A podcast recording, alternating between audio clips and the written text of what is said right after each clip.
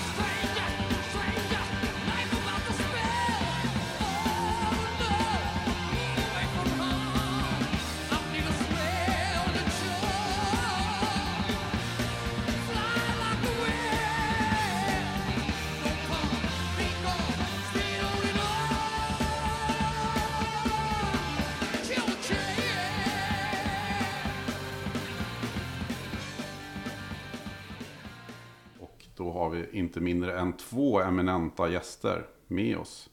Jag tänkte att ni skulle få presentera er om vi börjar med Janne. Jag heter eh, Janne och eh, sjunger i ett band som heter Grand Magus. Eh, och det är faktiskt Jennys förtjänst att jag är här. Hur, hur kommer det sig? Jenny vet att jag gillar Rainbow. Men du, jag tror faktiskt att vi, att vi första gången ens pratade med varandra, jag kom på det nu, det har nog med Rainbow att göra. Säkert. På Dissection, på Tanto, midsommar. Just det! För då hade, jag tror du hade en Rainbow-tröja eller något. Just det. Det var, jag visste ju vem du var innan, men du såg ju helt livsfarlig ut. Så jag var, du vet, jag har aldrig pratat med dig. Men du till- såg så jävla arg Till ut. skillnad från de andra som var där. för sig. Alltså Eh, ja, men så Janne, då började vi prata om Rainbow. Det stämmer. Och sen Sen fortsatte vi brann att prata. Tantogården upp. Ja, men det stämmer. Ja. och vi hänger, Så kvar, vi hänger kvar lite vid din presentation. Janne J.B. Kristoffersson. Som släppte er nionde platta va? Ja, det stämmer. I eh, maj. Wolfgard. Ja.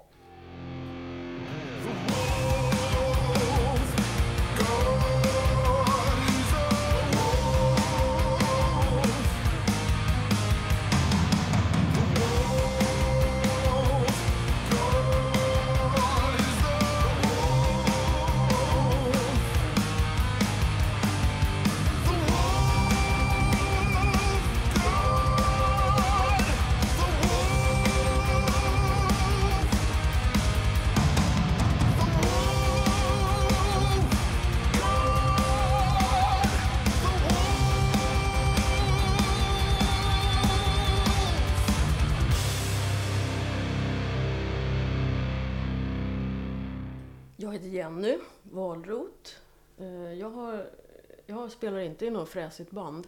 Men jag har jobbat med hårdrock och metal typ 20 år. Fast på olika skivbolag. Det jag har jobbat mest med är Centrum Media. Då var jag nordisk produktchef, alltså Nordenansvarig för hela den labeln. Och Inside Out. Um, sen har jag även jobbat för, jag började på MNV och då hade jag hand om alla deras metal-lablar. Så då var det Nuclear Blast och Earache, Napalm, AFM. Ja, Hår- Hårdrockare sen födseln. ja inte riktigt men sen sexan. Ja. Ja. Men sen senare har jag jobbat en del med country också. Det är roligt. Jag vet att du har varit med, jag har sett dig i tv i alla fall en gång som lite hårdrocksexpert. Vet du vad jag Ja. tänker på? Jag var med två gånger. Helt otroligt nog. Jag vet inte vilken du såg. Jag var med när det var The Big Four. Exakt, det var det jag tänkte på. Ja, Jag var så imponerad av din Budokan-tröja där, typ. Den här japanska. Ja, men den är bootleg. Jag fick den faktiskt för, när jag fyllde 35. För jag hade sagt att jag bara, fy fan, jag skulle vilja ha en sån här Japan-tröja. Då var det två kompisar som screenade den till mig. Så Coolt. blev jag så jävla glad. Nu är den tyvärr för liten. Sånt är livet. Och, och Janne, du har ju haft en, en hel del att göra ju i höst kan man väl säga. Nyligen ute på en ganska omfattande turné.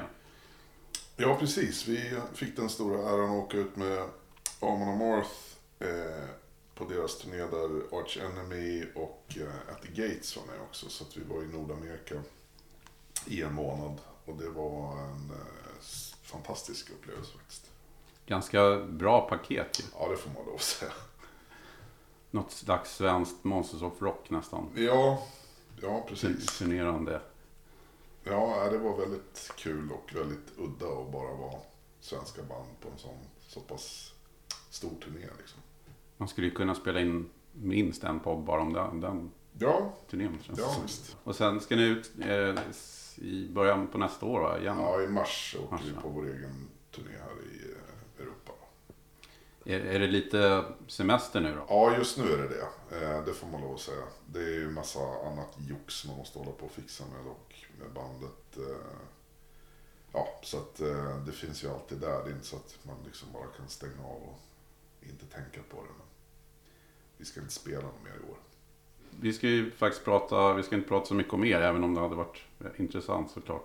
Vi ska ju prata om Rainbow. Rainbow vars namn är inspirerat av Rainbow Bar and Grill på Sunset Strip i Kalifornien bildas 1975 av gitarristen Richie Blackmore som inte längre får igenom sina musikaliska idéer i Deep Purple.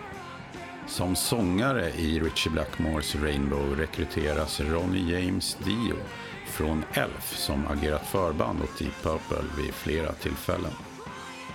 Det är ju ett av världens bästa band. Eller allting handlar ju om Richie Blackmore såklart. Eh, Men speciellt Rainbow. När blev du liksom ett stort Rainbow-fan? Det var nog sjuan eller åttan. Men det var ju så, jag tänkte på det nu när man började tänka på det, att man ska prata om det här. Det var ju så jävla... Det var lite roligt då för att... Alltså det man hade att tillgå. Jag hade ett Bonniers rocklexikon och så hade jag Okej liksom. Och när man började lyssna på hårdrock då blev det, man fick ju sitta och läsa liner notes. För när man började upptäcka så här att alla hade spelat med alla. Det var ett helvete att få ihop det där. För det fanns inget internet. Det fanns liksom inte. Så man fick ju fråga polare eller bara sitta och lusläsa och bara fan, har han varit med där och så här.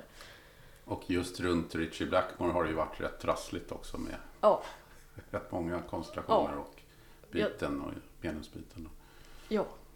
Så. Alltså han är ju världens bästa gitarrist men jag tror att han är helt horribel att ha att göra med faktiskt. Janne, hur upptäckte du Rainbow? Det var nog ungefär samma ålder, någonstans 13, 14 sådär.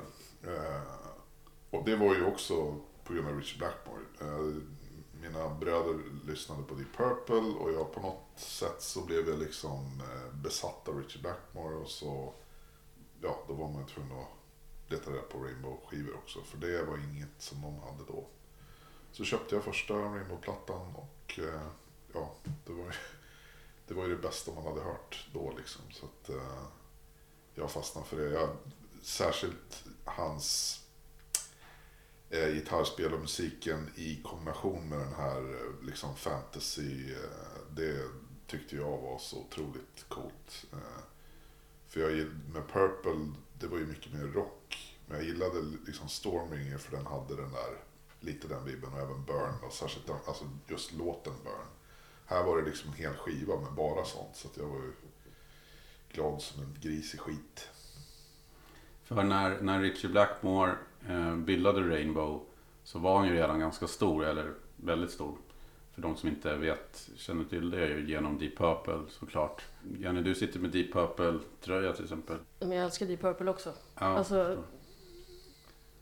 Ja, när Richie Blackmore var med sen. Jag förstår faktiskt inte varför de fortsätter. Men det, det är ju kul att de håller på kanske.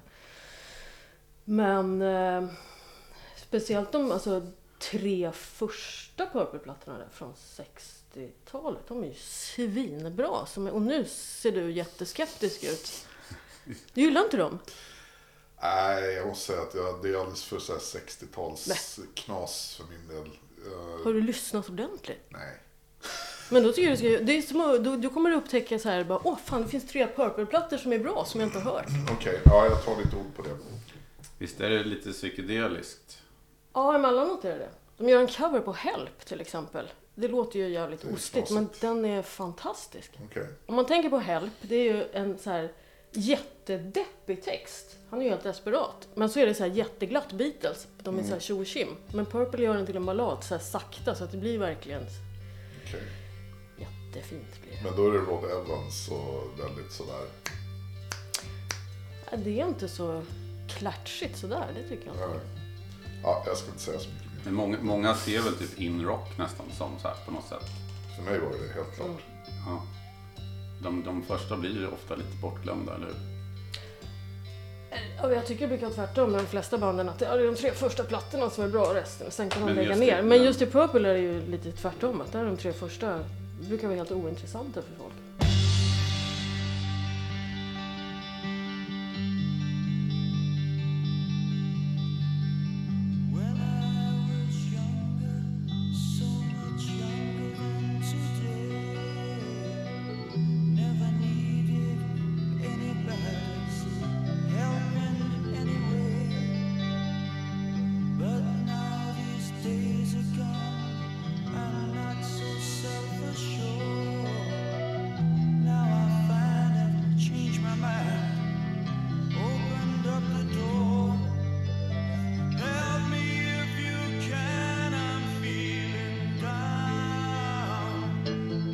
sen blev det Rainbow och eh, som du, du var inne på första plattan, Richard Blackmores Rainbow. Den var väl egentligen tänkt som, om jag har förstått det rätt, som en soloplatta fast att det skulle vara en singel.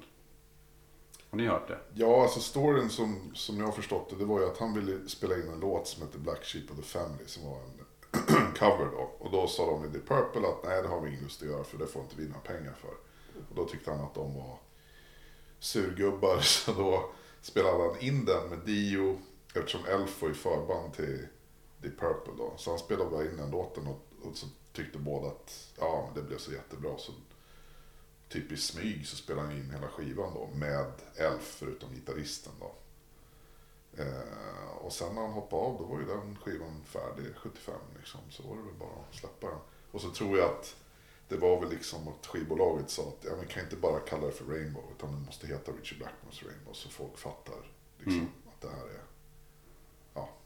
Men fick Elf-killarna följa med på turné någon gång? Det tror inte de fick. Nej. Jag tror han, var rätt, han Han- ledsnade på dem rätt fort. Ja men han petade Han snodde bort dem. Ronny där och Ja, bara... petade bort dem en efter en. Tills det bara Som han gör med alla andra sen. Jag har ju vinylen här som eh, det, det görs jättebra i poddsammanhanget. Jag sitter och kollar på den. Men det är lite roligt för att när man viker upp den så är det ju bilder, livebilder på medlemmarna. Men de på Richie är ju då från när han är i Deep Purple om jag Ja. har fattat rätt. Stämmer bra. Och eh, de från Elf är ju då Elf-foton Ja. som de då i alla fall fick använda.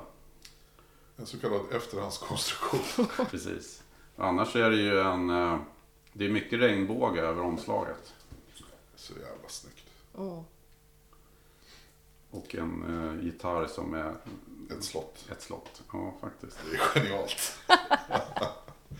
Man brukar säga den första är alltid bäst. Men...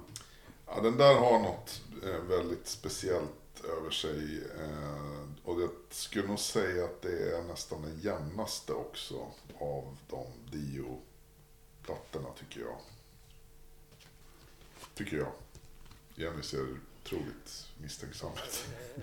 Ja, alltså den är ju fantastisk men jag tycker nog inte den är jämnast. Men eh, det kan vi ta när vi kommer till en annan platta sen. Vilken jag tycker är bäst.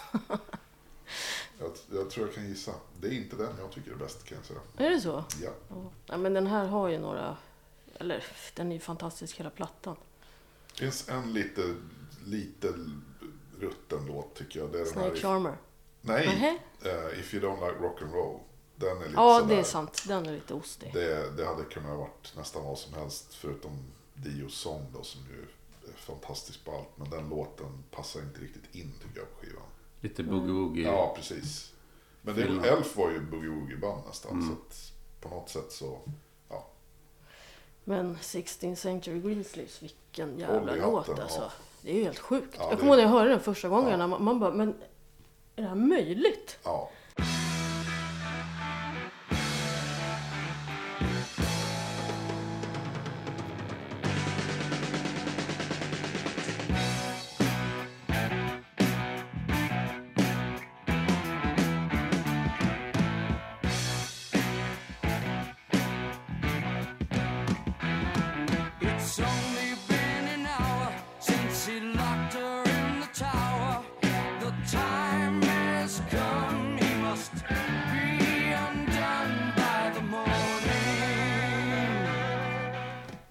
Tycker också det är bästa låten på plattan, helt klart. Du som var på turné med The Gates. Jag tror Lena och Jonas Björley, de gifte sig till, jag tror att det var Catch the Rainbow faktiskt. Ja, vad fint. Ja, det är fantastiskt fint. De är stora Rainbow-fan. Ja, jo, det... Som jag tror att Opeth har spelat faktiskt. Har de? Ja, Vadå, live? ja Jaha. eh, under någon turné. Ja, några gånger i alla fall. Oh, så fan. Det måste jag utforska. Men visst var det så att de ganska snabbt, eh, tack, förstås tack vare Richies status och så, fick en publik. Verkar det ju som. Ja, det, det tror jag. Jag menar, den där skivan var ju en framgång. Å andra sidan så var ju Deep Purple världens största rockband vid den där tiden. Alltså när de släppte, när de hade släppt Burn och den turnén och sen Stormbringer. Eh, då var de ju gigantiska, även fast Stormbringer kanske inte var någon jättesuccé. Men bandet var ju enormt. Så när, de, när Rainbow väl stack ut och spelade så var det ju ändå i mindre, eh, på mindre ställen än, än Purple liksom. Men eh, det gick nog in på dem direkt. Sen gick det ju ganska snabbt ju. Den kom ju 1975. Och eh, året efter redan kom ju den som, jag tror ni har redan varit inne på lite, som många ser som den stora klassikern. Rising. Som också har ganska ikoniskt omslag. Ja, verkligen. Med en hand som eh, greppar en regnbåge. Det Uppe låter ju... ett Det, stormigt hav, eller om det är moln, det vet man inte. mm, Det är ju en cool grej, det är ju att det är Ken Kelly som har gjort det där som gjorde alla Manowars omslag sen. Och eh, de hade tydligen en väldigt specifik beställning till honom att det skulle vara en viking där nere. Det är ju snubben längst ner i vänstra hörnet där. Så skulle det vara en regnbåge och en näve som höll i den över ett stormande hav. Det var precis det han gjorde. Så att, han var inte så intresserad av vikingar eftersom han är inte så synlig. nej, men det var väl för att... Han sparade till Manowar. Ja. ganska lätt, lätt att missa faktiskt ju. Ja. ja.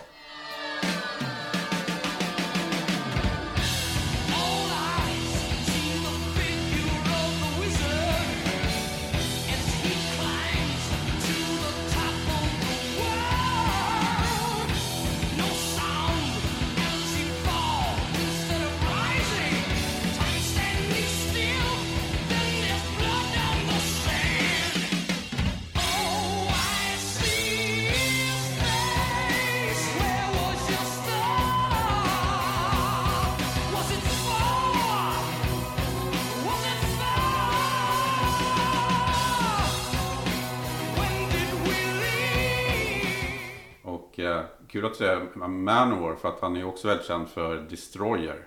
Kissplattan, ja. Ja, och jag tror Love Gun också. Ja.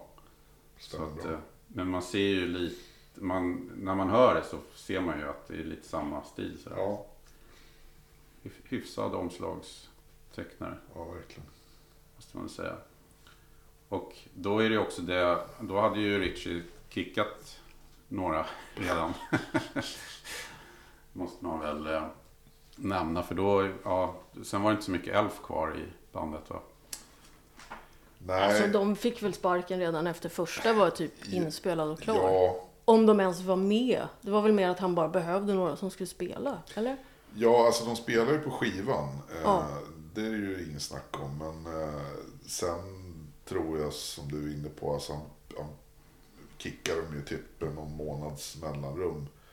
Och så hade han ju väldigt, tydligen så, det här är bara anekdoter som jag har liksom, jag vet inte hur sant det är, men det finns något rykte i alla fall om att när Richie eh, skulle skaffa trummis till Rainbow efter det här då, efter han kickade han Gary Driscoll så eh, det kom ju in folk liksom. Vissa får ju vända i dörren. De fick inte ens spela. Men det han gjorde det var att han spelade en jävligt snabb shuffle. Det är ganska jobbigt att spela shuffle på trummor om man inte riktigt, har riktigt bra teknik. Och särskilt en snabb då, så de kunde hålla på liksom i en kvart så här. Efter en kvart började de flesta som kom dit, de de bara slaknade ju fullständigt och då var det bara att åka hem. Cozy Powell däremot, han bara... Men han är ju en jävla maskin. Eller Ja, var en jävla maskin. Ja, så, fan. så det var liksom ingen snack. Eh, och då visste han, för han, jag tror att Richie var väldigt klar över att han ville göra liksom ett jävligt hårt band av Rainbow. Mm. Så att han ville ha folk som eh, Cozy Powell och även Jimmy Bain där. Och han är ju en jävligt rak och hård basist liksom. Det är ingen så här jazzutflykter utan det är liksom tight och hårt som fan. Så det var väl planen och det hör, hör man ju på den här skivan också. Det är väl en av dem som många ser som den kanske mest, ja det där är ju en smaksak såklart, men det är ju definitivt en väldigt klassisk uppsättning där. Med de som du nämnde, Cozy Powell, Jimmy Bain och så Tony Carey på keyboard. Fantastiskt. Alltså, han skulle aldrig ha gjort sig av med de här. Det, de, de ser ju väldigt bra ut tillsammans också. Mm. Det blir väldigt mycket hårdrock där. Tydligen så, Richie hade ju haft svårt för Tony Carey. Så Ja, att han var ju lite så här, han fick ju, han var lite mobbad. Han gjorde så här pranks på honom hela tiden. Så till slut så, och jag tror han fick sparken för att han var för duktig eller han var för smörig. Han har ju gjort soloplattor som jag tycker är ändå helt okej. Eller en del är jättebra. Eller en del låtar, kanske inte Ja. hela plattor. Han har gjort så jävla många, så det går inte att ha koll på allt. Men jag kommer ihåg, ni är ju i samma ålder. På bagen, kommer ni ihåg Tony Carey, A Fine Fine Day? Nej. Den var med på vägen och jag kommer ihåg att jag bara Tony Carey bara, för fan, det är ju han som är med. För de har ju suttit och läst liner notes liksom. För det var ju, den, det var ju så man samlade information. Han var med på Baggen alltså. Ja, jag tror att det var Ja. bagen. Det var ju det enda som visade. Ja. Och så, men den låten är ju svinbra. Så då sprang jag och köpte den här singeln och sen plattan. Bara för att det var Tony Carey från Rainbow. Ja, ja. Then one day, Sonny stopped coming around. Heard he got himself into a little trouble out in town. Sometime after that, he finally disappeared for good. Well, they pulled that old Houdini like we always knew he would. It's a fine,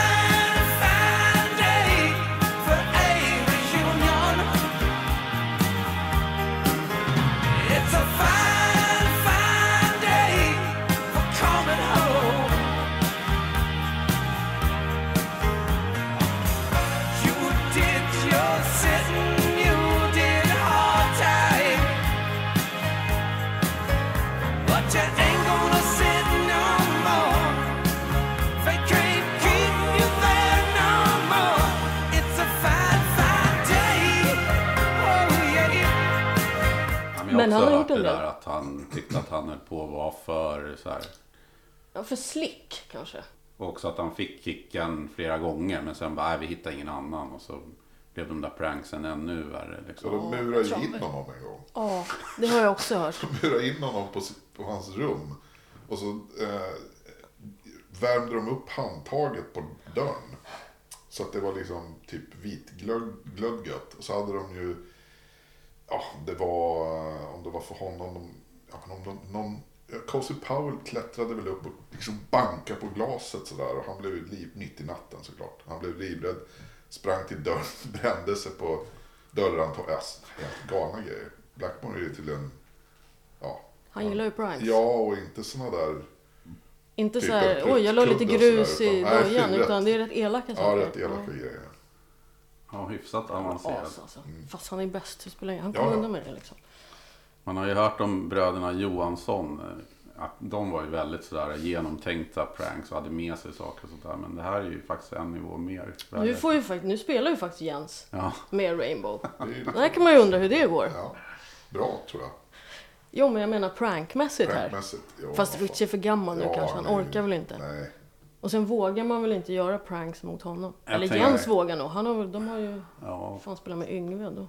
Verkar som Blackmore har blivit lite snällare med åldern faktiskt. Ja, det är inte omöjligt. Tyvärr. Fast jag tycker ju att den här skivan är fantastisk. Rising som kom 76. Den har ju Ja. blivit, den har väl till och med röstats fram tror jag någon gång i Kerrang. Och, och blev nummer ett. Liksom världens bästa. Fast jag tror att Jag, det, jag skulle ju vilja, det, som du var inne på på den, att bara, det är lättare att säga en dålig låt. Alltså den sämsta på den här är ju Do You Close Your Eyes, utan tvekan. Och på den där live eh, München 77 så spelar de den, men inte Stargazer. Jag tror inte de spelar Light in the Black heller, det är ju helt sjukt. Här var det djärva uttalanden. ja men vad fan. Det, det är ju en jättebra skiva men just den låten kan man ju faktiskt vara utan. Tänk om till där- exempel Gates of Babylon hade varit med istället på den här. Då hade den här skivan varit så fulländad så att då hade man ju aldrig behövt någon mer platta. Ehm, ja, eh, ja, ja, jag vet inte. Jag, jag tycker den är lite... Du tycker den är överskattad? Ja, alltså. Den är inte överskattad, men eh, jag tycker den är ojämn. Jag tycker att dels så, för mig är Stargazer så jävla uttjatad så jag knappt kan höra den längre. Nej, men det kan jag är faktiskt hålla med eget- om. Ja. Sen tycker jag att A Light in the Black, det är liksom... Det är den bästa låten. Oj. Ja, nej, det tycker inte jag. jag tyck, nej. Den hade jag klarat mig utan. Jag tycker den kommer liksom ingen, ingen vart. Nej men gud, jag tycker nästan, alltså den tycker jag är bättre än Stargazer nu. Men det är ju för att man har hört Stargazer så mycket. Stargazer är ju bäst, det är klart den är det. Men jag tycker Light in the Black är ju, alltså den är så alltså solot är ju helt grymt. Det bara pågår i hur länge som Ja. helst. Och så jävla bra! Ja.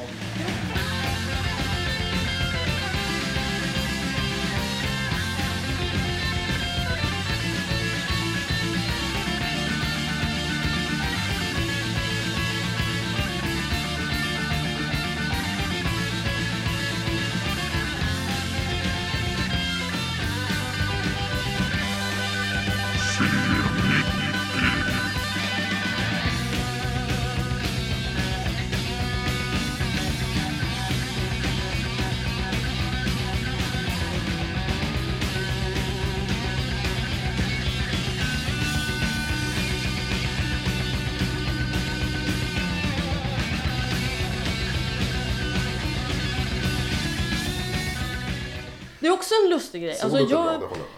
jag brukar inte gilla gitarrsolon. Jag tycker att gitarrsolon är bara så här nödvändigt ont. Och jag, det är många som bara, ja men det ska vara ett gitarrsolo så gör de det. Och det är helt pointless. Jag gillar inte gitarrsolon. Men Richie Blackmore-solon, eh, det, det är något helt Ja, annat. det håller jag med om. Det är liksom som en egen låt i låten. Alltså visst. han... Nej, men absolut. Men, men eh, versen och den så kallade re- refrängen på den här låten. Det är liksom... Lyft ut solopartiet, absolut. Men resten är så här... Nej, det är ju värsta igen. drivet! Ja, Så jävla bra trummor! drivet. Ja, Nej, jag älskar den låten. Jag tycker A-sidan på den här skivan är fenomenalt. Jag gillar Du Close Your Eyes. Texten, ja, den kan man hoppa över. Men Mm. jag gillar låten. Eh, Jag tycker Starstruck är suverän. Jag tycker Run with the Wolf är en av mina favorit Ja, grym, någonsin. Och Terrible Woman tycker jag är bästa låten på skivan. Så att, eh, ja.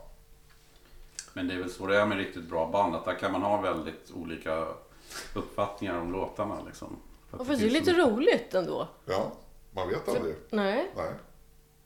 jag kom som en chock att du inte gillar Light in the Black. Det är helt crazy. Jag är lite crazy. Och sen kommer ju redan efter två studioplattor kommer ju en dubbel live on stage. Som släpps om jag eh, har rätt i juli 1977. Som är ju lite speciell egentligen. Inte, för det är ju inte direkt någon så här att man har de bästa låtarna från de två första egentligen. För det första så är det, det är två skivor men det är bara en, två, tre, fyra, fem, sex, sju, åtta låtar. Så att Mycket solon. Catch the Rainbow har en hel sida, liksom Mis- Mistreated då, som är en Deep Purple-låt. Och sen inleds den ju med Kill the King som inte, Hade släppt sen. precis, som först kommer på Long Live Rock'n'Roll ju. Mm. Som är en av mina favoritlåtar med Rainbow. Samma här. Jäkligt bra eh, öppnare. Ja, det får man lov säga. Stenhård låt. Alltså Kill the King. Ja. Ja, jag trodde ni pratade om låten Long Live Rock'n'Roll. Det var Nej, därför nej, jag tittade lite märkligt på det. Tycker ni det är bästa Rainbow-låten? Nej.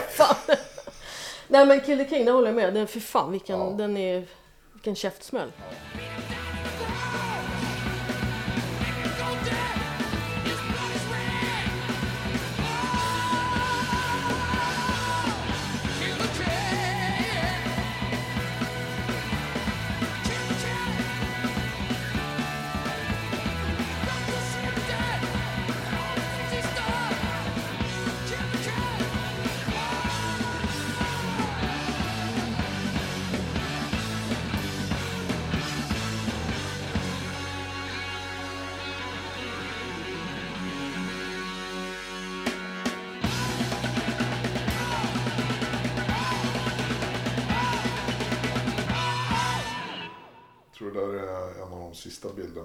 Också på eh, Richie utan... Eh,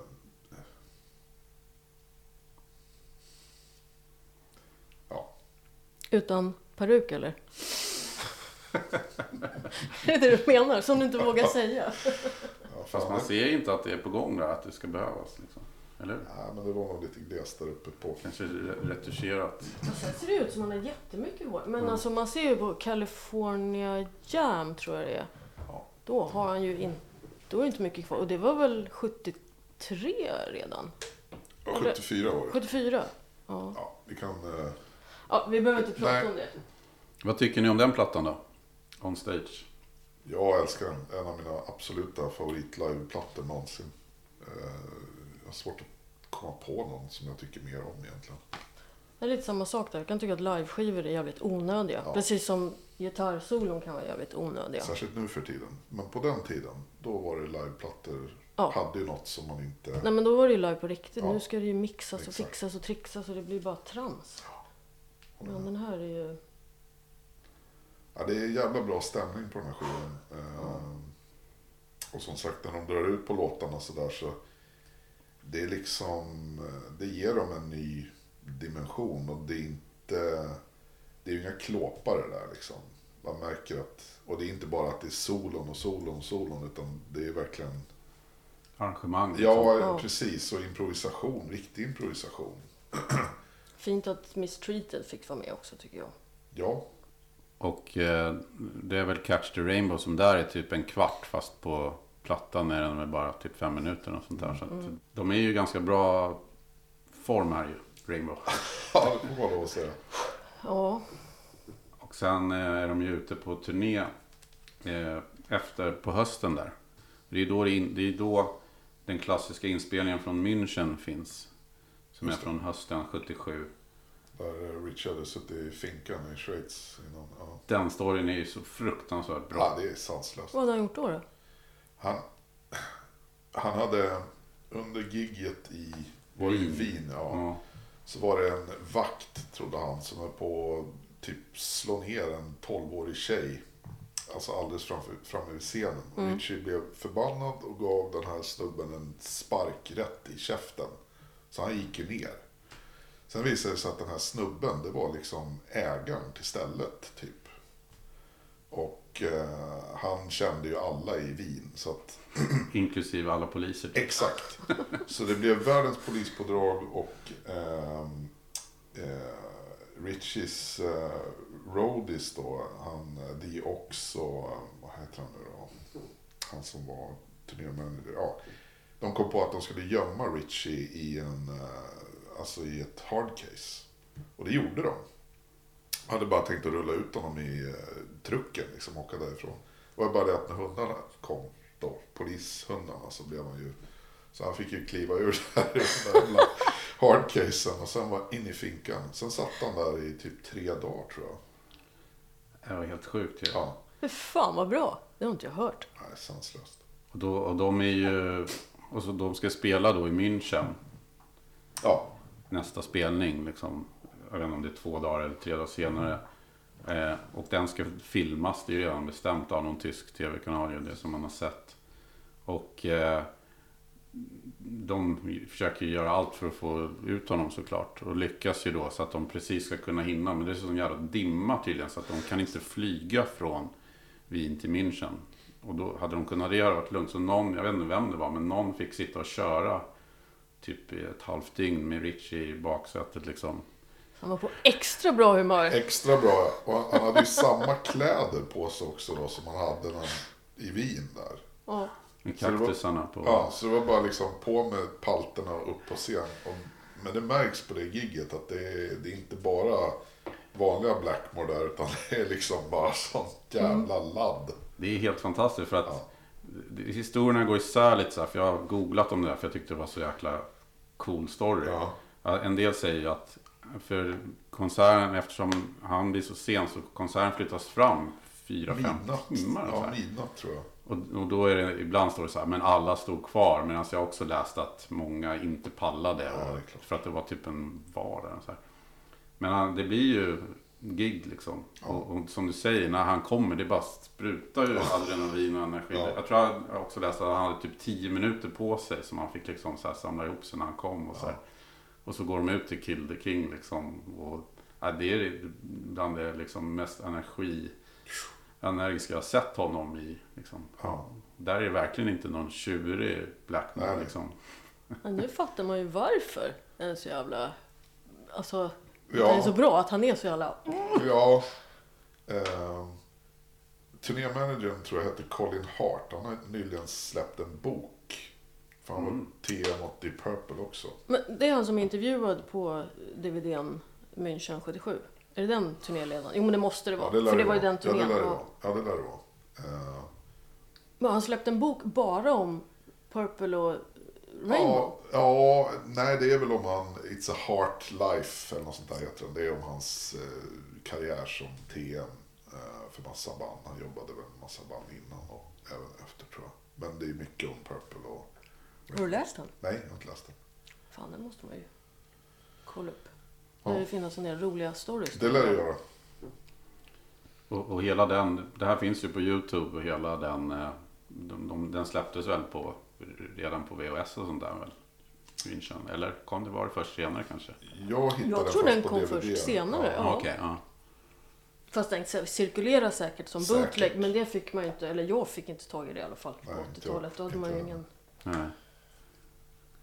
Och då, ja, det blir ju fruktansvärt bra med Blackmore och Dio som då är, då har han varit med ett tag känns som. Så han är ju så pass, han är ju själv liksom en stjärna. Ja. Har ju blivit det. Och de två är ju, ja, då, då tycker de fortfarande bra om varandra liksom. Ja, Men det gick väl över? ja, men det där var väl säkert någon peak i deras samarbete och, och även eh, liksom med Cosy Powell och sådär. Ja. Eh, Jimmy Bain. ja, Men eh, ja, det fick ju inte vara så länge det heller. När Richie började rensa Men igen. Cozy Powell fick väl vara med? Han var väl den enda som var Ja, jag kvar tror han var sen. den enda som klamrade sig kvar liksom. Eh, för de, det, det blir ju en, en eh, platta till ju med Dio. Innan han lämnar. Eh, Long Live Rock'n'Roll. ja. Som kommer då 78.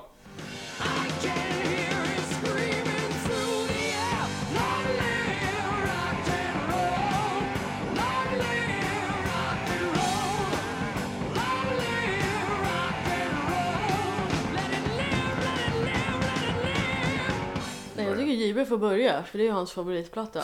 Nej, nej, alltså det, det är den eller den första i så fall. Men eh, jag tycker på Long Live Rock'n'Roll finns det bara en svag låt. Och den är inte dålig. Eh, Och det är Rainbow Eyes. Den Nej, är, men vad fan.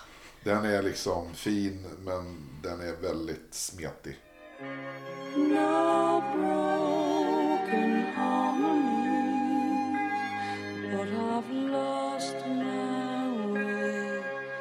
Sen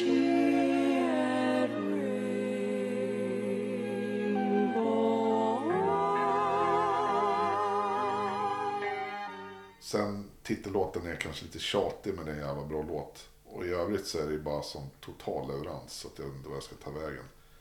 Det finns en ännu roligare sån eh, efterhandskonstruktion på den här. Jag vet. Med den här eh, gatefolden så följer man upp och så är det liksom fans som står där med en rainbow. Det är ju från en Rush-konsert. De står ju med en stor banderoll där det står Long Live Rock'n'Roll. Vadå, är det från en Ru- Rush-konsert? Ja. Jaha.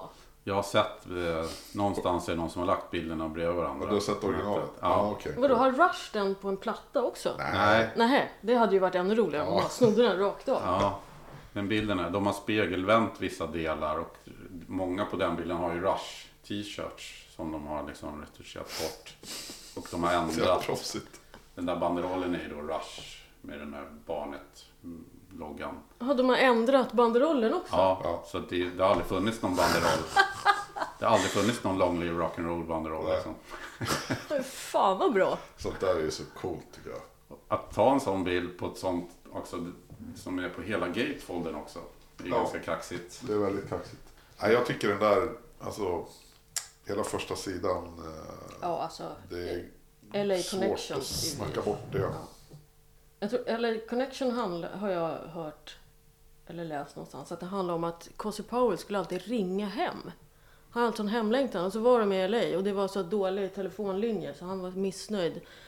För han inte fick tag i sin mamma eller vem det nu var han skulle ringa till eller om det var frugan, jag vet inte.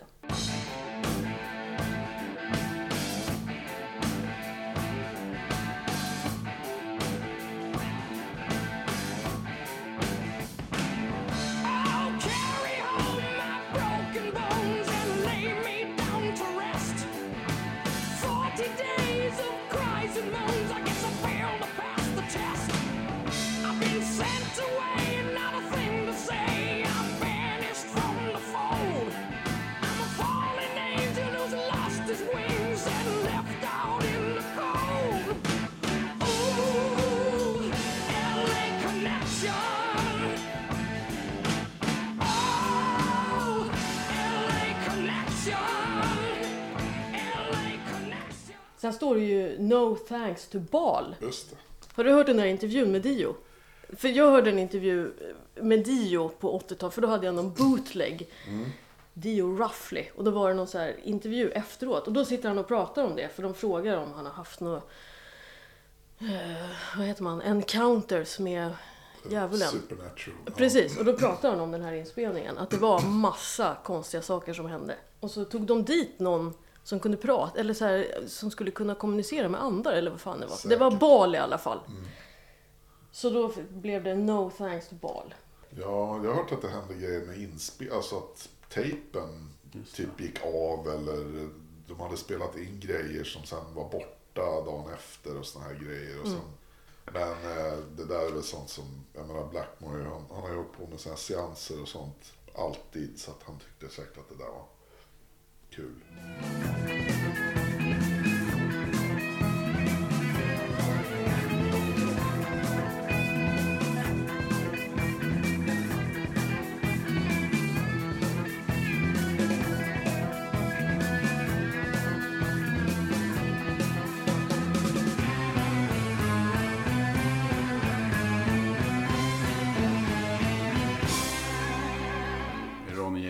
Gör sin sista spelning i New York med Rainbow. Augusti 78. Och eh, den spelningen blir faktiskt avbruten efter tre låtar. Ganska trist slut. Jaha, hade jag ingen aning om. Vad hände då? De spelade med, AC, jag tror AC/DC var förband. Och eh, det hade blivit något strul med PA och massa teknik som de körde tre låtar och sen så fick de gå av. Sen fick de inte igång det. Och sen så kom Ronny ut och sa att nej, ni får pengarna tillbaka för vi får inte igång det. Liksom. Åh fan. Så det var ju jäkligt snöpligt. Sen om det, om det berodde på något annat då med tanke på att han slutade efter den. Det kan ju vara något sånt. Ja, Det låter ju lite konstigt att det inte gick att fixa till det. Men ja, det kan ju. Ja, det kan man ju bara spekulera i. Å andra sidan, då lär det ha varit någon annans... Eh, för Dio känns som att han har nog aldrig agerat oproffsigt i hela sin karriär. Liksom. Nej, Men det kan ju vara huvudpersonens fel Ja. här också. ja. Jävlas in i det sista. Ja, Men där tar ju en, det är en väldigt, vad ska man säga, betydande epok i hela hårdrockshistoriens slut. Faktiskt. så är det ju. En intensiv men väldigt betydande tid där. Där Rainbow, när Rainbow släpper sina tre första plattor. Och, Men vad deppigt att det inte blev någon riktig så här, sista spel. Det visste inte jag. men det skulle man, om man skulle liksom samman, om man skulle sammanfatta den här Dios tid i Rainbow. Ja, ja alltså det, det, det finns ett ord som används alldeles för mycket i dagens eh, Sverige i alla fall. Och det är ju magiskt. Det var en magisk period. Det är bara att titta på hur skivorna ser ut. Hur musiken låter. Och för mig var det liksom... Eh, det var perfekt. Just den här kombinationen av eh, liksom hårdrock och någon slags fantasy. Eh, sån grej. Det tyckte jag var helt sanslöst coolt. Jag kan bara hålla med. Det var faktiskt... eh, Alltså det finns inget liknande. Det, det är sån perfektion. Jag hörde, eller har läst någonstans, eller jag kommer inte ihåg, att Dio slutade för att Blackmore ville bli mer eh, populärmusik, liksom Ja. mer så här radiorock. Ja. Och det är ju, så blev det ju också tyvärr. Och det är ju egentligen lite konstigt för att man får ju uppfattningen när han bil- bildar Rainbow så får han ju precis det han vill ha. För att han gick ifrån, han hade ju, gillade ju inte Deep Purples inriktning om jag förstår det rätt. Utan, eh, Men han blev aldrig nöjd. och det svänger snabbt. Ja. Ja, han blev väl besatt av ABBA vid den här tidpunkten. Så det, och det tyckte ju inte, det tyckte väl inte Dio var så jävla ball. Så att, eh, nej, men jag tror att det helt enkelt var så, precis som du säger. Att Richie ville bli, eh, han hade väl hört det där att eh, om, om din musik liksom inte spelas på jukeboxen, vad, vad fan är poängen? Han ville väl börja casha in. Ja, kanske, jag tror inte främst för pengars skull, utan just det där att göra låtar som alla kände till. Liksom. Det tror jag var en jävla stark drivkraft för honom. Och det tror jag inte Dio brydde sig ett stycke Nej. om. Alltså. Nej, och det ser man ju lite på hur Dios karriär fortsatte. Precis. Både med Black Sabbath som han går till då sen Ja. ganska snabbt efter ju. Att han lämnar Rainbow. Och sen även med sin egen Precis. karriär där. Men Rainbow tar ju då en annan riktning. Och eh, det kommer in en ny sångare till nästa platta. Som, det går ju ganska fort som allting gjorde på den tiden. Plattorna kom ju med knappt ett år emellan. 1979 Down to Earth. Och eh, Dio hade väl varit med lite grann vad jag har förstått i början på när de jobbade med det. Men ja, märkte väl där också att det inte riktigt var samma grej längre med Richie. Sådär.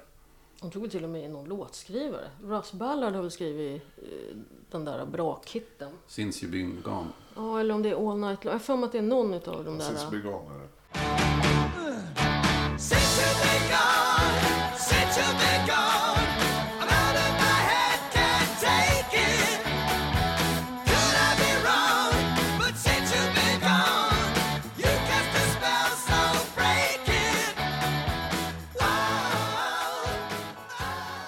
Down to Earth släpps ju 1979 då. eh, Och som du säger, Since, Since you've been gone är ju en låt som väldigt många som kanske inte ens vet om att det är Rainbow har hört. Att den spelas. Det är ju inte Rainbow. Alltså jag kan känna, vi kan, på ett sätt kan jag känna att vi kan stoppa här. Vi behöver inte prata mer om det som har varit efter. Men, nej men... Det är ju som två, det är ju helt olika liksom band. Ja, och det här är väl skivan som är mittemellan ändå. Alltså det är ju, Ja. det finns, ja, men... Jag tycker Eyes of the World, det är en jättebra låt. Ja, eh, Om, men han låter så jävla skitnödig. Det är Graham Bonnet va? ja det är Graham Bonnet. Ja, han är väl lite en sån där älska eller hata sångare. Jag tycker han är fenomenal, men eh, eh, det är många som inte står ut med hans röst också. Eh, Han, eh, Graham Bonnet kom ju in då. Han var väl inte jättekänd. Kan jag tänka mig när han fick chansen i Rainbow. Och hade väl egentligen gjort lite andra prylar innan. Ja. Radiopop. Ja, De hade väl haft någon hit, det här bandet Marbles som han var med i. Han Just ju, det. Ja, Marbles ja. De gjorde... Det, en av deras hittar var Only One Woman. Precis. Som ett svenskt band. Alien. Alien! Åh nej! Ja. Fan är det en cover? ja. Det visste inte jag. Hodde. Men man kan ju säga... Man kan ju, han, han är ju ingen dålig sångare, Graham Bonnet. Nej. Kan man inte säga. Tyckte jag. Nej det är han inte. Men jämfört med Dio. det Ja. Och sen är det ganska stora skillnader i utseendet måste man ju säga. Ja, han passade inte riktigt. Men man måste ändå ge han för att det finns ju, han är ju bara med på en skiva. Eh, den, Down to Earth. Men han är ju med när de headlinar Monsters of Rock Ja. 1980. Och det, hela den finns ju filmad. Man måste ju ändå ge han lite cred för att han, han kör ju sin stil. Ja. Han försökte inte göra om sig för att passa in. Nej. Nej, Jag det tror kan han man har ju röda brallor och vit Miami Vice kavaj Ja, typ. ja. Ja, så här axelvaddar så här kort. Ja, ofta hawaiiskjorta hade han ju också. Och, eh, så att, det var inte direkt den här, ja nu ska jag försöka passa in i det här hårdrocksbandet direkt. Nej, det får man ju han.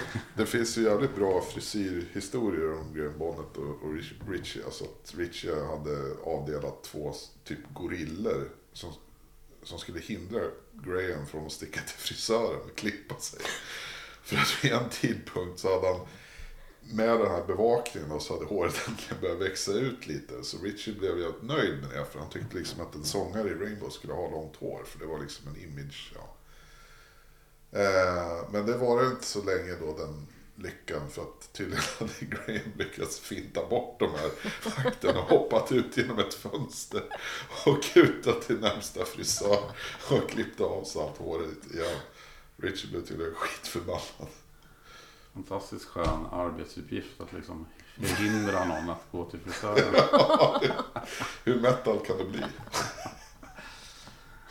Men det är, med, tanke på att de headlinar där, Monster of Rock, så är de de, man, man fattar ju hur stora de ändå är. Liksom. Där vet jag inte om det stämmer, men jag läste någonstans att många tyckte att hans Graham Bonus just på Monster of Rock där, att han typ var full och att han skämde ut sig totalt. Men det, jag tycker inte det, jag har kollat lite klipp och så här, det, jag tycker inte det märks riktigt. Nej, jag tycker inte jag heller. Men det är ju det där... Hela den där magin med bandet var ju liksom... Nu puts väck. Ja, alltså den känslan med, med Dio-grejen. Här var det liksom ett hårdrocksband som i och för sig är förbannat bra. Jag menar, det är fortfarande Cozy Powell och Richard Blackmore liksom. Och då har ju även Roger Glover kommit in, som Richie spelade med i Purple. innan. Precis, som ju inte heller är någon image-kung direkt. Han Nej. stod ju i någon jävla hatt och typ vit Som också hade slips. kunnat vara i Miami Vice. Faktiskt. Den hatten. Ja. Så att det ser inte så jävla ballt ut. Men eh, ja, det var ju Nej. den tiden. Och sen får, blir det väl egentligen ännu mer eh, radioanpassat eh, anpassat Ja, verkligen. på de kommande skivorna. Graham Bonnet byts ju ut mot Joey Lynn Turner. Jag tror att han är ju jänkare. Hade sjungit ett band som heter Fandango. Som jag aldrig har hört faktiskt. Jag bara vet för att det är som du sa. Man läste i alla böcker man kunde komma över. Ja. Ehm, och där var det så att på Difficulty Cure som var första Jolin Turner-plattan. Där hade de gjort alla låtar innan Jolin Turner kom dit. Med Graham i åtanke. Just det. Så att allt var liksom färdigt eh, mer eller mindre. Så han gick bara in och, och liksom sjöng där. Och jag måste säga det att när jag var yngre så hatade jag Jolin Turner och alla de Rainbow-plattorna. Men nu när jag är gammal gubbjävel så... Eh, jag gillar dem. Alltså det är ett helt annat band som du sa Jenny. Men det är förbannat bra liksom AOR och någonstans där så finns den där Blackmore-grejen ändå. Även om det är super Välgömt, men- Äh, jo, jo, visst, men äh, jag, jag gillar det. Eh, dock, det här är den Difficulty Cure, det, det tycker jag är den absolut sämsta Rainbow-plattan. Det är inte en dålig platta, men jag tycker den är sämst av, av alla. Det är väl låten Diffi- Difficult to Cure som där han tar in Beethoven va? Mm. Eh, nionde symfonin ja.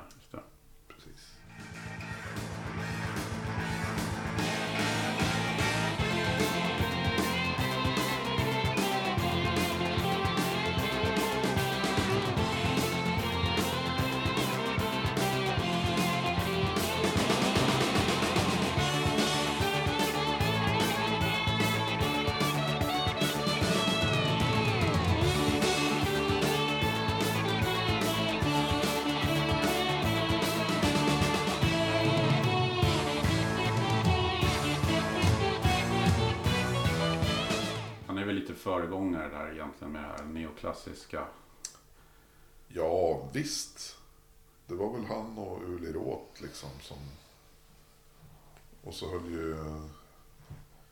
Yngve höll ju på hemma i Sverige då. Men Ja, jag tänkte precis det var ingen, ingen mer än närmast sörjande som hörde det. Men han var ju verkligen...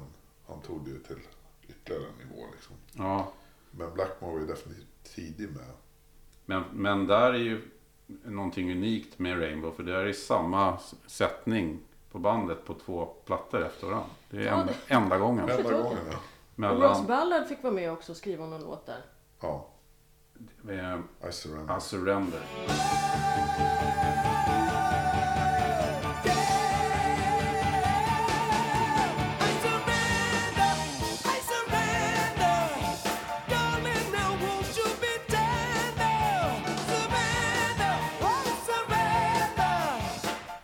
Som också var väldigt poppig.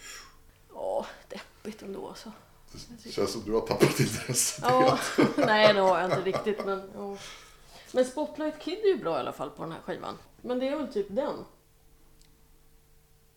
Ja, jag, jag tycker den är ganska rutten för att de har liksom inte hittat heller den här eh, slick-grejen som kom på nästa skiva. Straight Between the Eyes. Ja, precis. Och, och även Bent Out of Shape.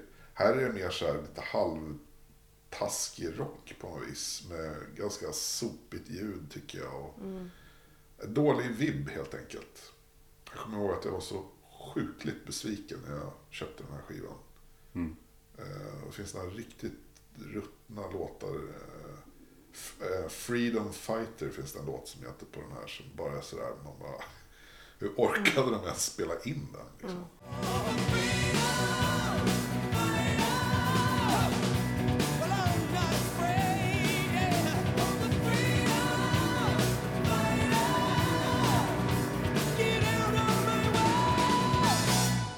Bara titeln blir lite varning för filler liksom. Ja, På något ja. sätt. Nej, tyvärr.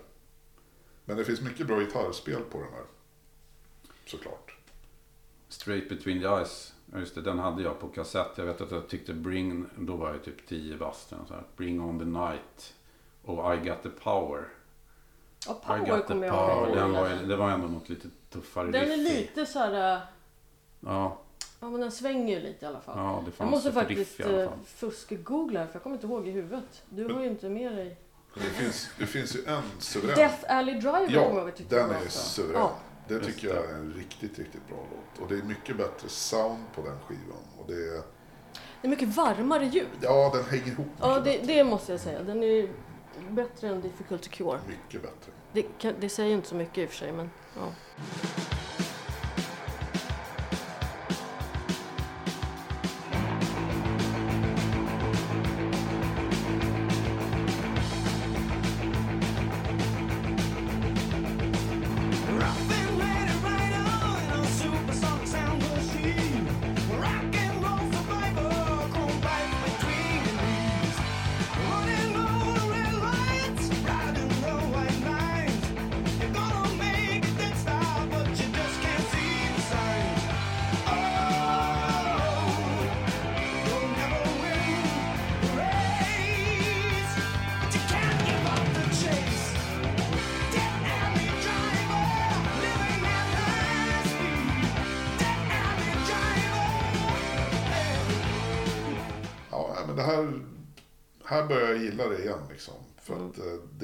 Något annat. Det är väldigt ABBA-influerat, väldigt AOR, väldigt slick. Men det är ändå det är bra gjort liksom. Och jag menar, här är det fortfarande, det är liksom Bobby Rondinelli på trummor, han är ju suverän.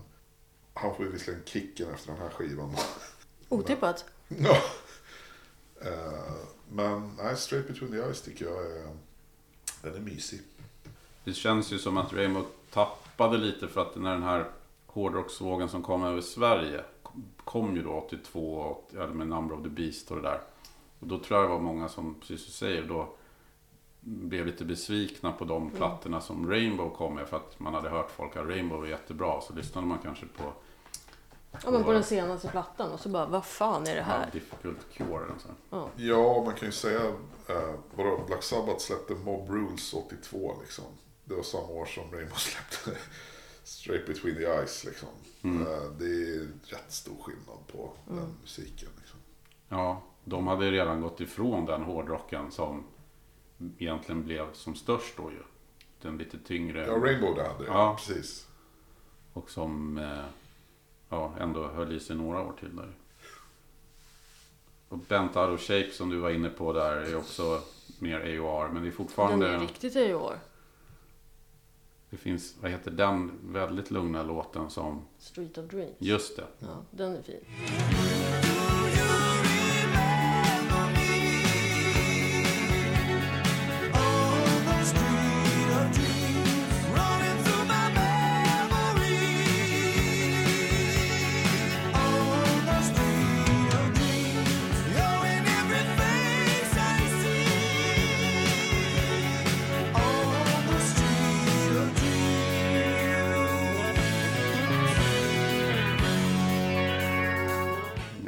En som heter, vad fan heter den? Fool for the night. Fool Just for det. the night. Den br- br- tyckte jag var bra. Men eh, vi har missat någon eh, låt eh, på... Eh, en av deras största hittar är också på Straight Between the Eyes, eh, Stone Cold. balladaktig. Ja, men det är ändå en... Jolin Turner i sitt esse där liksom. Eh, jävligt smooth. Mm. Eh, det är inte, det är inte då, det är jävligt bra AOR. Och sen eh, bästa låten nästan under hela den där eran som inte var med på någon skiva. Den heter Jealous Lover. Ja, den är Ja, svinbra. det är bara en B-sida på en singel. Den var, med, var inte den med på Final Vinyl Jo, också? precis. Ja, för den kom ju där omkring väl. Precis. Final Vinyl var den med på. Där var det även med en uh, Graham Bonnet-låt som heter Bad Girl från eh, Down to Earth. Ja. Som är sådär, Men Final Vinyl var den sista de släppte. Efter Bent Out of Shape ja, så gjorde de den som en så här... äh, Hopplock. Ja. är det, är ju Tack och live-grejer och Ja. allt möjligt. den var lite märklig så här sista... Men Kan det var ju fint att Jealous Lover fick... Ja. eh, Kan det vara att de fullföljde något Säkert. kontrakt eller något så här? Ja. Säkert. Men sen spelade ju Richie Blackmore in Perfect Strangers och då är ju nästan allt förlåtet. Ja. Fy fan vad jag gillar den plattan. Ja, den är grym. Det måste ju vara en av världshistoriens här bästa comeback-plattor. Ja, det lär det ju vara. Det är så roligt för att då var ju alltså när Perfect Stranger, som inte jag räknar fel då, då var ju Richie Blackmore 40 bast. Det måste ju stämma. Det är ju ingenting. Och då tyckte man ju ändå, fan vad de, det där är ju de här gamla gubbarna Ja, jag i vet. Purple, ska de ha? Det Ja. verkar ju så här, man tyckte ju att det var lite så här gubbigt ju.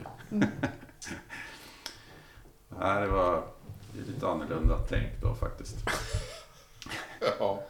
Men, men såg du Rainbow någon gång då? Eh, jag såg dem aldrig under den eh, eran. Eh, gjorde jag inte. Var du nära? Nej, det var, alltså jag bodde i Falun då. Jag vet att de spelade ju i Stockholm. De spelade på Konserthuset tror jag på den här 77-turnén. Eh, men eh, nej. Alltså då var jag sex år. Så att, eh, nej. Jag, jag med. Är du 71 också? Ja. Jaha. Nej, man var lite för ung för den. Ja. Däremot Purple så, var ju här med Perfect Strangers. ja, Och så jävla pepp när jag fick veta det. Ja men så var jag på språkresa i Eastbourne. Du vet jag var borta så här tre veckor. Ja. Det var redan bokat, betalt och klart. Bara, Mäh. du skulle ställt in. Ja det fanns liksom inte på kartan när man var i den Nej. åldern. Mamma och pappa betalar. Så bara, nej jag tänker inte åka. För jag ska gå på konsert. Det var inte riktigt läge för det. Nej. Men jag kommer ihåg att jag ringde hem, för jag hade ju jättemånga kompisar som var där. Så jag ringde hem från England till eh, Ökes, Bernte. Bara, Hur var det då? Coolt. Coolt. Vad fan. Men eh, Blackmore gjorde ju en, två Rainbow-skivor till. En Ja. under ett annat namn. Men, två? Stra- den här Strangers in Us? Nej, Stranger is All. Jag Ja. pratar om Slaves and Masters, det är Purple-plattan, för det är ju en Rainbow-platta.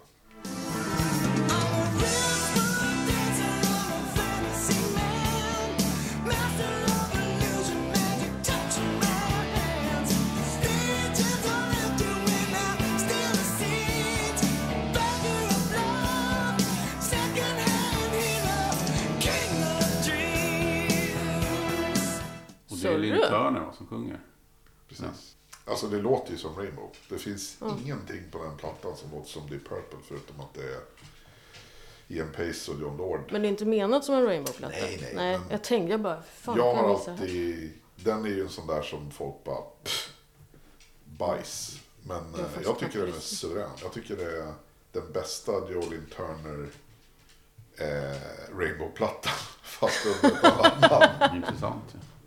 Och Roger Glover är väl med också på den? va? Ja, Så det är ju tre Rainbow-medlemmar. Ja. Och, och två Purple egentligen. Ja. Ja, exakt. Du ser. jag tror inte jag har hört någon låt från den plattan. Nej. Ah, Nej men jag har, nog, inte- jag har ju inte lyssnat på den men då heller. det blir hemläxan. Den måste lyssna på. Ja, Den är smörig. När kom den? 90, 90 kanske. jag kan se skivan framför mig omslagen så. Det Är det var- den vita? Nej, Nej, den är, nå- nej. det är två händer och så är Ja. det en jordglob. Ja men det är det, är inte vit Den är bakgrund? svart. Den är svart? För jag- Ja, okej. Men den som vi var inne på, Stranger in us all. Ja. Den måste ha gått ganska obemärkt förbi också. 95. 95. Mitt i grunge-eran kommer Jag tycker den är bra. Jag tycker faktiskt också den är bra. Men jag missade den helt när den kom ut. Mitten av 90-talet då var jag helt fast i, jag älskade PJ Harvey och Courtney Love, Hole. Nine Inch Nails. Jag var helt inne på det där liksom. Så jag missade den. Så det var ju en så här glad överraskning. Jag tror inte jag upptäckte den förrän på 2000-talet någon gång. Bara, vad fan, det finns en Rainbow-platta jag inte hört. Ja. Och då, jag var väldigt skeptisk. Men den tyckte jag faktiskt, den var inte så jävla to- Nej. tokig. Den här låten, vad heter den? Masquerade, Black Masquerade. Men Black Masquerade, ja. den är riktigt bra ja till och Det med. finns många bra låtar på den. Ja. Och då det- såg jag dem på Cirkus här Ja. i stan på den turnén. Och det är bland det bästa jag sett Då har du ju sett Rainbow. Ja, fast det var ju... Ja men ändå, du har sett dem. Men det var Chuck. Birgy på trummor som spelade på Bent Out of Shape. Så det var lite coolt. Och sångaren heter Dougie White. Ja, han skötte sig mycket bra. De körde massor med Dio-låtar och eh, Richie spelade som en demon. Och så var det på Mäktigt. Cirkus. Det var ju Ja, men det blir ju så nice. intimt. Ja, ja, visst. Ja, det var grymt. Jag grät en skvätt. Ja du förstår, jag missar det där helt alltså. Får ju skämmas. Det finns eh, jävligt bra. De gjorde en sån här rockpalast eh, liveupptagning på den turnén. Mm. Pff, helt grymt gig alltså. Det finns på Youtube och sådär. Men det är inte så konstigt alltså, för den typen av hårdrock var ju verkligen alltså, i skym- skymundan under den tiden. Jag såg ju alltså Dio spela på Fregatten i Åkersberga. Och det måste ha varit kanske 96-97 något sånt. Det är ju helt otroligt egentligen. Helt otroligt. Saxon spelar på Danviks Tulls värdshus. Man bara, det kommer jag ihåg. hur fan är det möjligt? Ja. Nej, då, då var det... Och sen när Dio dog, då var det så här, åh jag har alltid älskat Mm. bullshit. Det var ingen... Ja, fan, Maiden hamnade ju där nere också. ja men det var ju när Blaze var med. Ja, Det är fan inte mer än rätt. Men frågan är om det hade hjälpt alltså ens med Bruce. Nej, Alltså, det kanske det inte hade. det var ju den här, det, det, fanns, det var ju det här mellanläget. Det fanns ingen nostalgi än. Nej. Och den här andra vågen hade inte alls kommit. Nej. Nej, det var... Och sen så utvecklas Tråkiga man ju tider. liksom, för jag är inte så, så att jag bara lyssnar på hårdrock liksom. Man gillar ju musik för att musik är bra liksom. Så jag hade hittat helt andra vägar.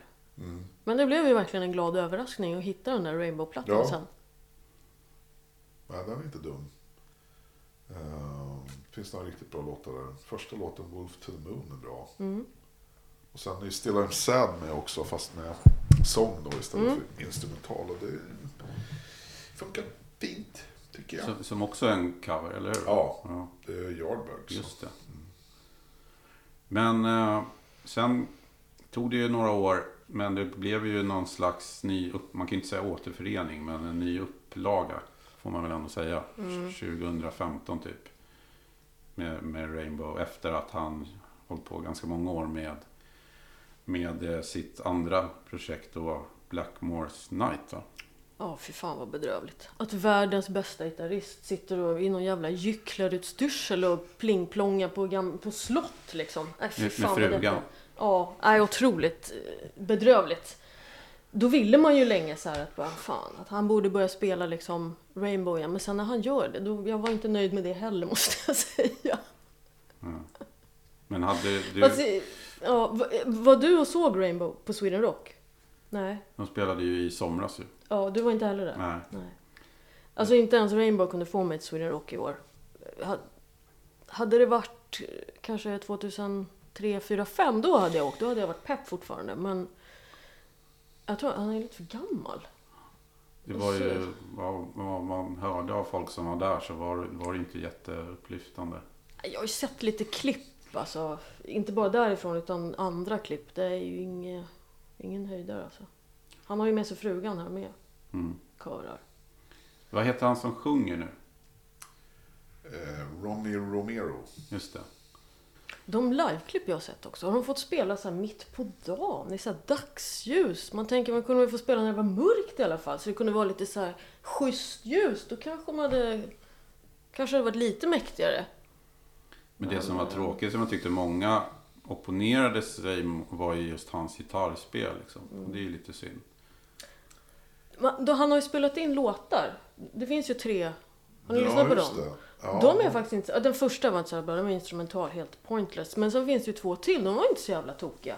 Det kanske hade varit bättre om man hade spelat in en skiva och struntat i att åka ut och turnera. Han är, de klipp jag har sett så har han ju de här gycklarkläderna fortfarande. Alltså, jag vet inte riktigt. Men, Fast eh, men jag ska inte dissa honom. Jag tycker det är, det är kul att han har tagit sitt förnuft till fång- fånga och slutat med slottsspelningar i alla Ja. fall. jag, har- jag har inte sett något av det där själv. Eh, Jag vågar inte titta på de här YouTube-klippen för jag vet hur liksom, Ja, du bör- jag- missvisande de kan vara Ja. också. Jag har hört andra. Jag, han kanske, det kanske har varit tio gig eller något sammanlagt. Va? Eller? Mm. Jo, Jag det vet tror jag nog. Alltså. Ja, och att ehm, några av dem tydligen har varit sådär wow liksom. Men Och så kanske är en annan sak när man står där i publiken. Ja, Druckit några oftast bärs är och är så här det. peppad Oftast är det liksom. det. Ja, och man kanske känner sig lite känslosam Ja, och sådär. och så är det säkert bättre ljud när man står där än när Ja. man tittar på YouTube-klipp. Liksom. Det blir ju aldrig... Det, nej, det, Ja. det blir ju inte det. Det är ju Nej. en av vår samtids största problem det där. Mm. Att, eh, liksom, var du inte där så... Ja. Förut var det ju så. Var man på ett, ett gig då var man där. Och Mm. var man inte där så var man inte där. Liksom. Nu är det lite sådär... Ja, Mm. det är ju alltid någon jävla fjane som står och filmar och lägger upp. Gärna om det är då, dåligt. Jävla internet alltså. Ja. Kan inte Nej, det bara det- implodera? Fan vad allting skulle vara bättre då. Ja. Nej, men jag förstår faktiskt sådana artister som bara... Det ska inte vara några jävla telefoner på det här Nej. gigget liksom. Eh, för att... Men även om de säger det, går det verkligen? Det går inte att kontrollera. Eller hur fan löser de det? Jag vet inte hur det är på, på en konsert. Men jag var ju och kollade på, eh, på Joey DeMaio på Södra Teatern. Han hade sin spoken word. Oj, liksom. oj, oj. Ja. Ja, det var en upplevelse. Men då var det så här. Inga telefoner. Jag lovar dig att hade någon hållit upp telefonen där, då hade det tagit hus i helvete alltså. Men då var det ju, vad var vi? 60 pers? Mm. Var det inte mer? Nej, Och 70 då, pers. då, blir det ju, då kan du ju liksom inte gömma det heller. Nej, precis. Nej, men då blir det ju lite pinsamt. Men var det på Södra, alltså stora Ja, Södra? ja, ja. Och det var 60 Ja, pers? men det kanske var mer. Jag är skitdålig på att bedöma sånt här. Ja. Ja, det var en utvikning. Men eh, min poäng är väl att dels så tror jag Richie har problem med reumatism. Och det påverkar naturligtvis hans Mm. ja, teknik sådär. Men sen, eh, ja, det, det är svårt. Men det fanns ju något annat som spelade väl på Sweden Rock som hette Over the Rainbow. Där inte ens Richie Blackmore var med. Då var det Richie Blackmores son, Jürgen Blackmore, Jürgen, som ja. spelade gitarr. Jajamän, Jürgen Blackmore. det var det. Ja, det var det sjukaste jag har hört. Eh, Jag såg Det var Dougie White som sjöng tror jag. Var det inte Jolin Turner? Var det så det var? Nej, jag är inte säker. Men jag, kom, jag var Du där. var jag, där? Ja, jag var där. Ja, det var jag inte såg jag. Jag bara Men jag hörde om det. undrar det, om det inte var Joel Turner. För han var där också med sitt som soloartist och Ja. körde. Jag vill minnas att det var Och ganska bra. Men jag var å andra sidan gravt Full. onykter. Ja. Så att, Ja, nu- nu har vi pratat i en timme och tio minuter om Rainbow. ja, Oj. Ja. och då har vi inte ens gått på djupet. Nej, precis. Så jag säger stort tack till båda att ni vill vara med i C90-podden. Tack så mycket. Tack själv, det var jättekul. Ja, det var det. På återhörande säger vi.